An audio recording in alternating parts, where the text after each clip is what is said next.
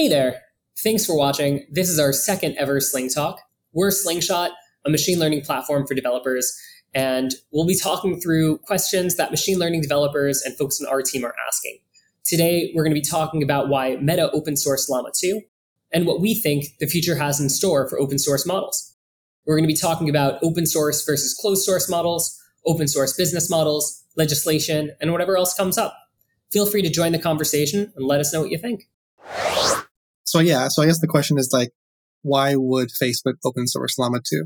And I guess the subtext is, why would a business make a decision like that in the first place? Right. So Llama 2 was released by Meta in July 2023, uh, about two months ago now. And it was a really big deal because it was a follow up to Llama. Llama was, at the time that it was released, one of the best open source models out there, but it didn't have commercial rights given away.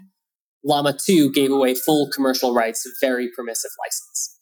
And it seems weird. Mostly there's a separation between the closed source community, companies like OpenAI with their models that they charge for, and suddenly Meta decides to give away a massive 90 billion parameter model trained on an amazing closed source data set and give it away for free.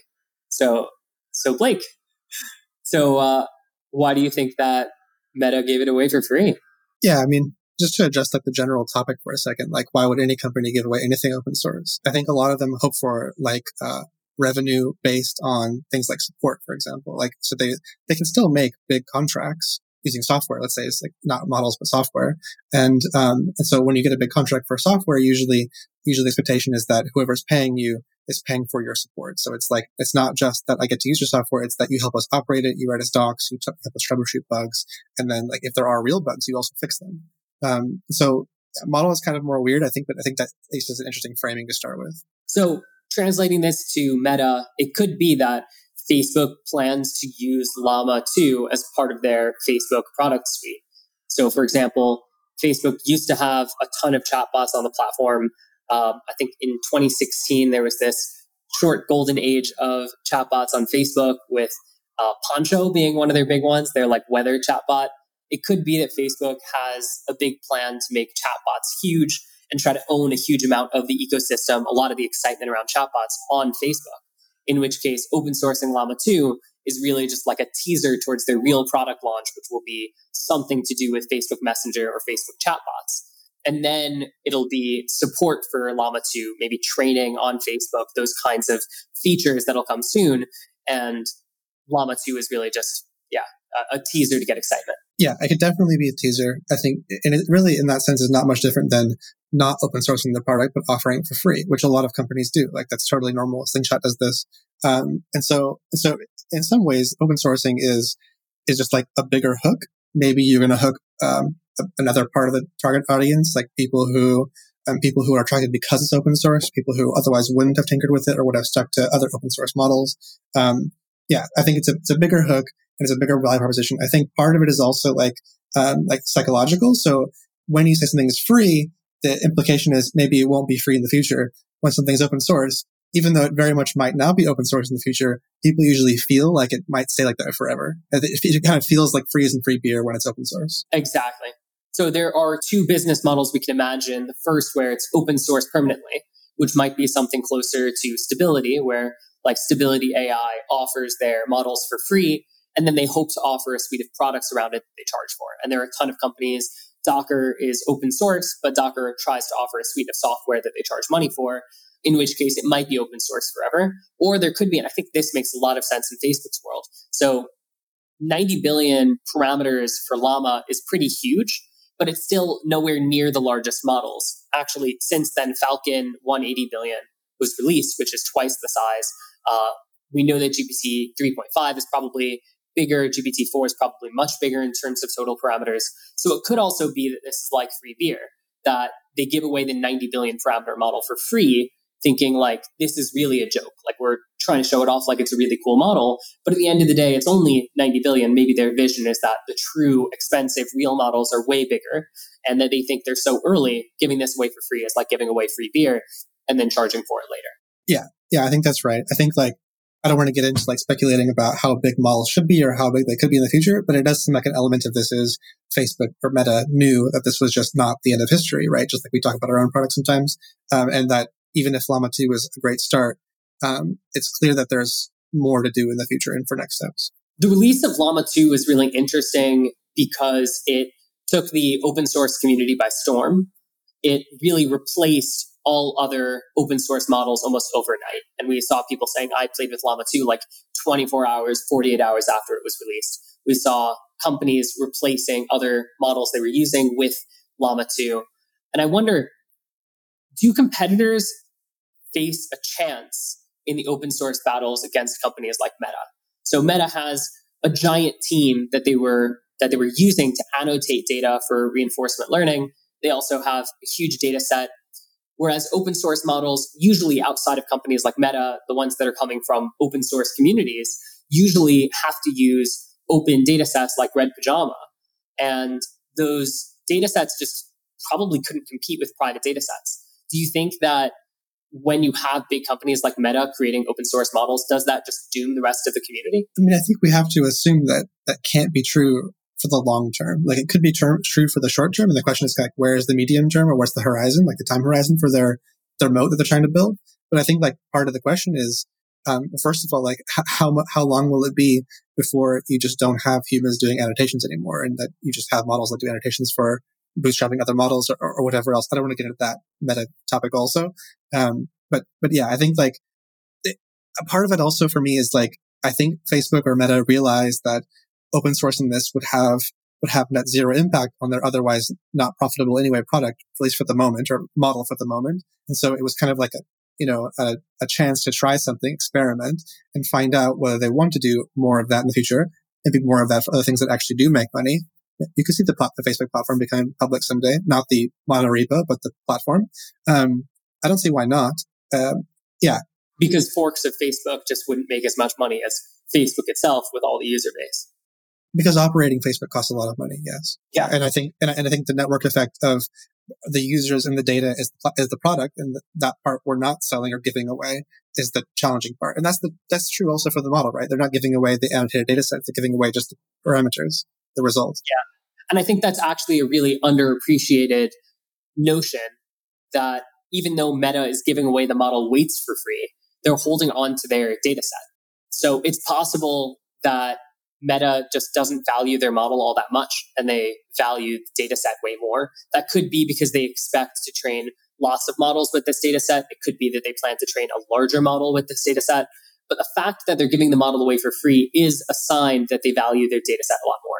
It's also interesting for the open source community, where we usually think of model artifacts as like the only thing. Um, and perhaps the open source community is missing something huge even though they have Llama 2's weights because they're missing the data set. And it's something big that we haven't, that we've underestimated. Yeah. In, in, terms of that decision model also, isn't it also true that, I don't know about Llama 2 specifically, but wasn't one of the, wasn't one of the initial releases of these weights like a leak? Yes. I think, uh, leaks have been an interesting phenomenon. I, in terms of the size of the model though, like in terms of Meta keeping their model closed source, sorry, their data set closed source and sharing their model, there does seem to be something about model size. There does seem to be some claim about like, even though there's a ton of hype around uh, about uh, around these models, Meta still seemingly sees us in the early days. Because if this were their kind of like final or massively powerful model that they were open sourcing, it would be a one way door. Right. Yeah. Yeah. That, that makes sense. Like we can assume that if it was the, the final answer, the final solution, that even so, they still would have done the calculus and decided that releasing it public um, wouldn't be a detrimental business uh, disadvantage. So I wonder, can we talk about um, Llama 2 90 billion is still a lot smaller than GPT-4. So why is it such a big deal that Llama 2 was released? Um, even if it was, you know, many months after GPT-4 was released, which was way, way bigger. It's a good question. Um, actually don't know what a good answer would be, that would be. I was thinking about the the fact that we can fine tune it for one thing, the fact that we can mm. do you know white box tests. Right, right, right. Yeah. So first of all, being able to run inference locally, like do your own thing, edit code even, is really convenient. Like for, forgetting even like fine tuning for a second, being able to just run it locally and not paying OpenAI is a pretty big advantage. Uh, but yeah, fine tuning. Do, do you think that Llama 2 being fine tunable was like a push that forced OpenAI to also make their models fine tunable? Because I know GPT 3.5 Turbo also is fine tunable now. Yeah, I think a, a huge element here does have to do with fine tuning. Right now, OpenAI only gives closed box access. And I think the fact that Llama 2 can be fine tuned means that there's a huge amount of potential for tons of companies that have private data sets that they don't want to share to uh, piggyback on top of Llama 2 in a way that they couldn't with OpenAI. And I think OpenAI clearly felt that pressure, releasing shortly afterward their fine tuning API. Mm. So, in terms of like building a moat, is there a fundamental thing here actually, which is like OpenAI can't compete as long as they want to remain as a API only platform? It seems like two business models are emerging, like the closed source models and the open source models. We hear about this a lot. There's a big question about how the two compete with each other, but there's also clearly a world of competition that is separate, where you have companies that are only looking at uh, open source models like Llama 2, in which case it's incredibly valuable. It's the number one option because it's the number one open source. And then the other world where people just want a closed source platform, especially for out of the box models, in which case they're perfectly happy with OpenAI and they will see OpenAI's APIs as much, much better because the model is, even though the model is closed source. Right. And in, what I wonder is in each of these worlds separately, what does second place look like? So Llama 2 was released, and the fact that it took over the open source community overnight was a really big deal because it really showed that people are not committed to whatever model they're currently using, right? It wasn't a matter of like a bunch of people saying like, oh, cool, that Llama 2 came out, but my model is basically just as good. We saw benchmarks where Llama 2 was able to say, we beat these benchmarks and people were able to switch over really quickly. So what I wonder is, both in the open source and in the closed source community, but especially open source now, what does second place look like? Is there any potential to be in second place, or are we in an arms race where every new open source release has to prove that not only are they good, but that they're the absolute best, especially when they're trying to be general purpose and say we work across every use case. It's an interesting thought. I, I don't know if this addresses your question or not, but one thing that I'm thinking about while you, while you mentioned this is like, I think that we, we've experienced challenges with, um, you know, zero shot learning, um, few shot learning and fine tuning of LLMs, like for, for various use cases. And some of those challenges lead us like to build operational knowledge of how to do those things iteratively, like how to keep trying and how to eventually get a good result. I feel like those muscles that we're building are part of the reason why we can just switch models pretty easily. As long as you know the model is like uh, relative, relevant, comparable, then you can kind of assume that as an experiment, I can go and find out how, how transferable this is. And it's likely that your first attempt will not work, but you already know how to keep trying, uh, prompt tuning or adjusting the prompt, adding more examples or, or not, um, to, um, as part of like building a, a model on top of an LLM. And I think, I think, um, in the early days of foundation models, one of the big appeals of foundation models, if you heard like Sam Altman talk about why foundation models are great, um, he was pushing people to use foundation models, saying the underlying model will keep getting better, which means that you, a company that doesn't just focus on uh, training one particular model, can focus on other things because you can essentially build that top layer, your fine tuning layer, for example, you know, your testing layer, and then you can just kind of wait it out. And if if the underlying models aren't good enough, maybe you just you know set a reminder for six months from now and try on whatever foundation models exist then. That's really interesting topic. Also, I think we've talked before about businesses, whole businesses that have failed in the past because their approach to their business was found was was grounded in the dream or the uh, expectation that they'd be able to have the technology that wasn't there yet. And we're seeing that. I think I think we know already that such businesses that have failed in the past can succeed now or in the future, in the near future. And I think we're seeing that that cycle is shortening also. And I think that cycle shortening is part of the reason why what you just said is perfect, makes perfect sense. People, people have like imperfect understanding or like the bias towards time and time horizons. So when you know something is like not going to be there for, I don't know, maybe 10 years, then you just throw it away.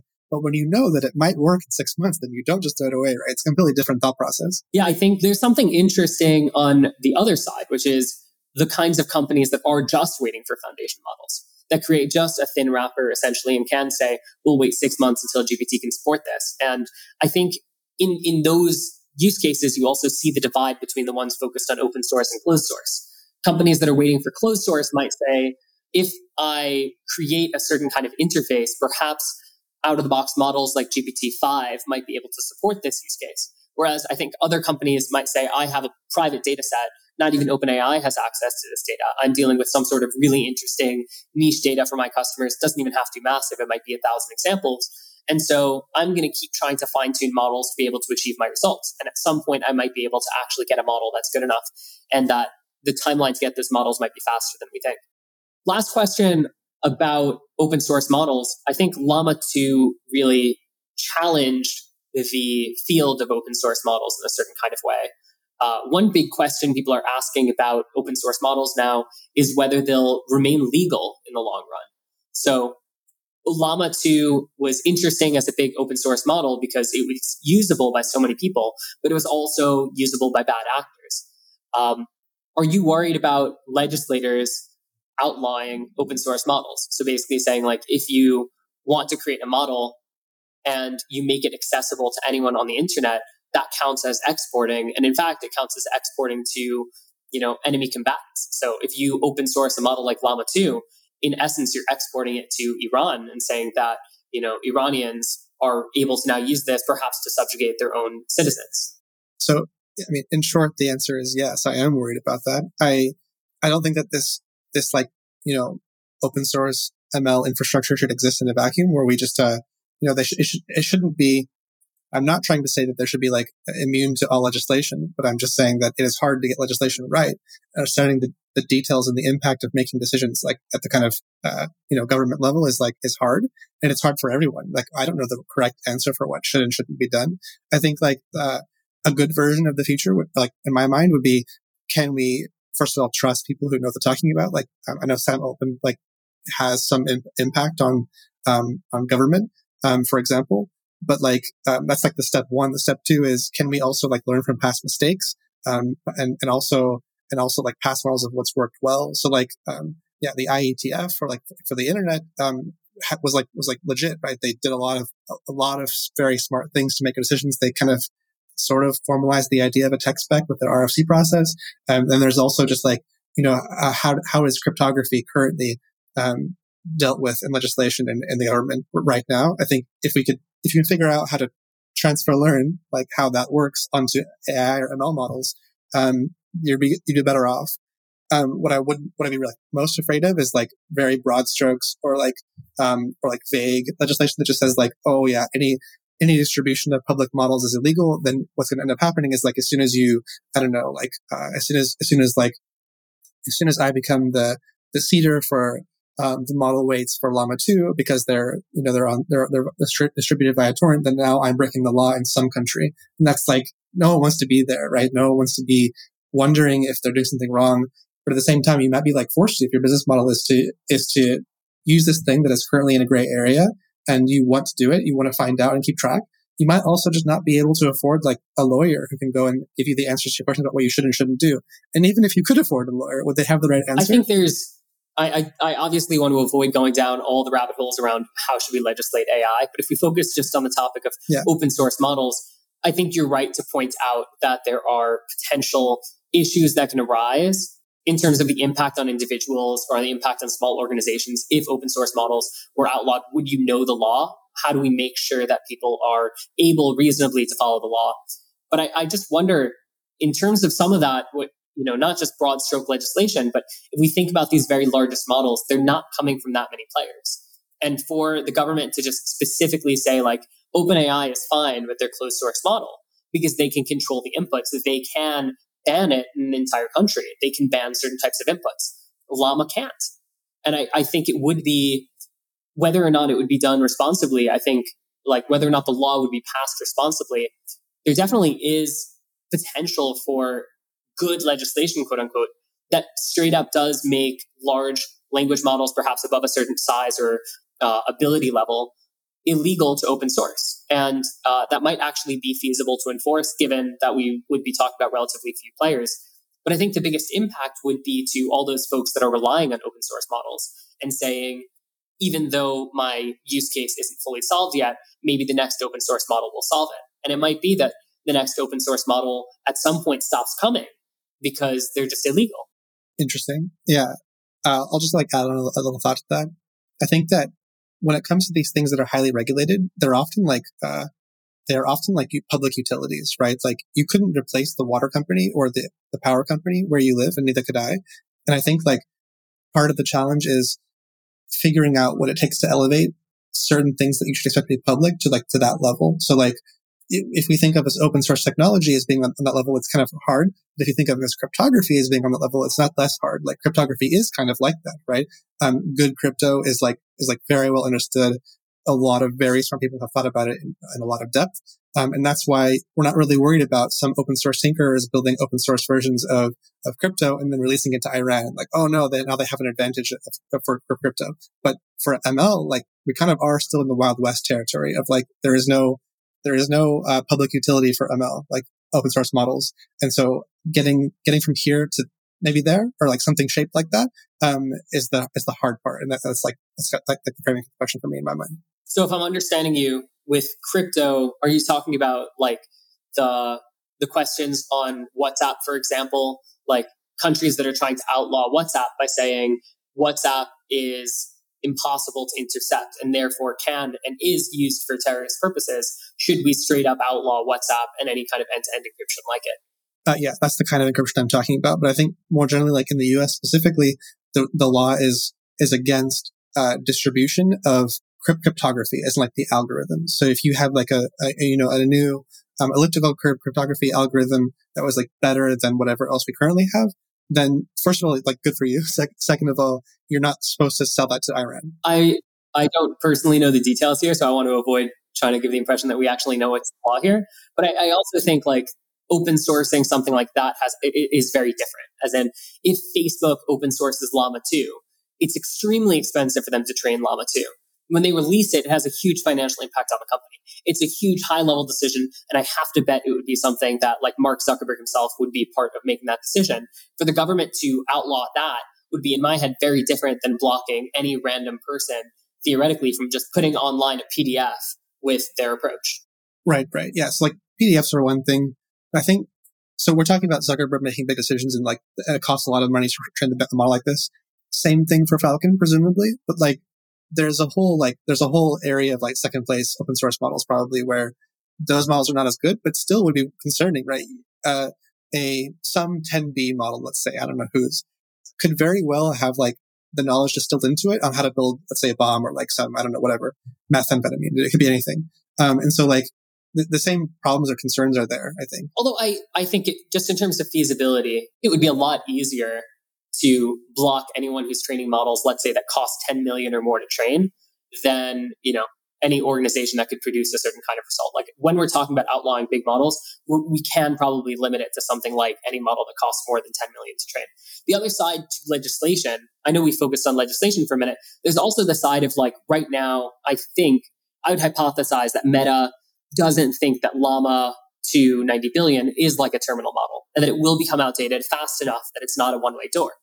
But that very well could change. It could be that we reach a point where these models can act as agents or they're very powerful. And all companies of meta size and larger basically just stop publishing their models publicly. It could be that open sourcing is just a temporary phenomenon in time where the very best models already aren't open source, but we have really, really good open source models. And it could be that we just slow down on that and smaller companies might continue to release open source models but the delta between open source models and closed source models could just grow, especially if we imagine training costs go up. So if it's starting to cost a billion dollars to train a model, we might start seeing that open source models are never more than $10 million of training costs. And then when the next model costs 2 billion to train, it's still 10 million. And maybe that 10 million takes you further. Maybe it has a huge impact, but it could just be that that delta grows between the amount you're willing to spend on training the biggest model and the amount that you're willing to spend on the biggest open source model. Yeah, I hear you. I think this comes back to the commodities thing, right? It's like there's a version of public water that's better than the current public water, but it doesn't exist because we don't need it. And it's the same with models, I think. At some point we probably we probably are going to be satisfied with the use cases of models. It might it will be soon probably, but like pretty soonish. Um, and then we will just not need to have um, a one trillion model because the, the 50 billion model is really good at all, lots of things that we care about already and it's faster or, or whatever else, right? Like the, the Copilot one is is sufficient for writing Copilot code. I don't need the super smart one to tell me like that my code is shit, basically, right? So, um, so I think that's like part of it. I think there's probably a great topic for another day about utilities. Should we have LLMs as a utility? Like, I imagine at some point in the future, we will have in the United States some like everyone has a right to LLMs as a utility, maybe with some like, you know, reasonable usage kind of limits. Uh, but yeah, just make LLMs if they have such an impact on like economic efficiency, you know, people with LLMs just are so much better at their jobs than people without that this moves away from being like a company issue and at least some basic level of like ChatGPT is made a commodity. And if that is the case, if it is made, um, if it is made a utility, we might expect that that happens around the world. That we don't just say like all Americans can use it, but Iran can't use it. Like at that point, we probably will expect that to be much more global. Cool, yeah. But to be clear, commoditization happens also in non-public things. Like, so for example, cars, I consider them to be a, a commodity at this point. You can buy in any of many of your choices of car. Um, and so it's like, it's like similar problems, similar problem space. Um, another interesting thing is like, I think part of the reason why we're, why we don't want, so we know concrete cases for where big models can, that are unfiltered can do things that are dangerous. But I think part of the problem is like, we don't know what the limit is right now. So like, is it going to be the case that the super powerful model can just like, you know, uh, DDoS the whole internet or I don't know what, something like that. Um, and so, yeah, so I think like, like part of the question is, um, are we also going to just figure out that emergent larger LLMs are just not as dangerous as we thought they were, and then we won't care less, like that kind of thing. So, so as like, at, whereas like instructions ahead of a nuclear bomb, we know we care a lot and we don't want to release that information ever to anyone, right? Yeah, yeah, I mean that you're right. Big open questions. Um, I think maybe we can wrap up now. So the original question that we were talking about was why was Llama 2 made open source? Um, do you feel like we've come to some understandings about why Llama 2 is open source? I think so. I think the I think the crux of it is that Meta realized that releasing this particular model as being open source had pretty much zero negative impact on them. So they just did it. Yeah, we were right. I think it was surprising, but I think Meta was right that there was no financial impact basically with open sourcing Llama 2 and that basically we weren't at the end of history. It was not changing the world. It was, it was a really big deal that they open sourced it, but there's still so much room to go that I think Meta kind of made the right call. They got a ton of attention. They reframed themselves as really an open source uh, company, as like one of the best in this space, releasing such a such a good model. Um, and on the negative side, uh, other open source models are being released. So clearly we're not at the end of history. And clearly they are actually holding on to their IP. They have not taken all the money that they used to train Llama and threw it in the garbage. Like I think the, the negative side would have been like they trained this, spent, I don't know, $50 million and then gave that all away for free. They didn't because they held on to the data set. All they did was release this kind of early model in this direction, give away commercial rights, get people excited, get people hooked essentially. And um, I'm really excited to see what they do next. Yeah, me too. Thank you. Thank you. That's a wrap for today. Thanks so much for joining us. If you're an ML enthusiast, I'd love to hear from you. Feel free to reach out on LinkedIn or at hello at slingshot.xyz. We'll be back with more next week.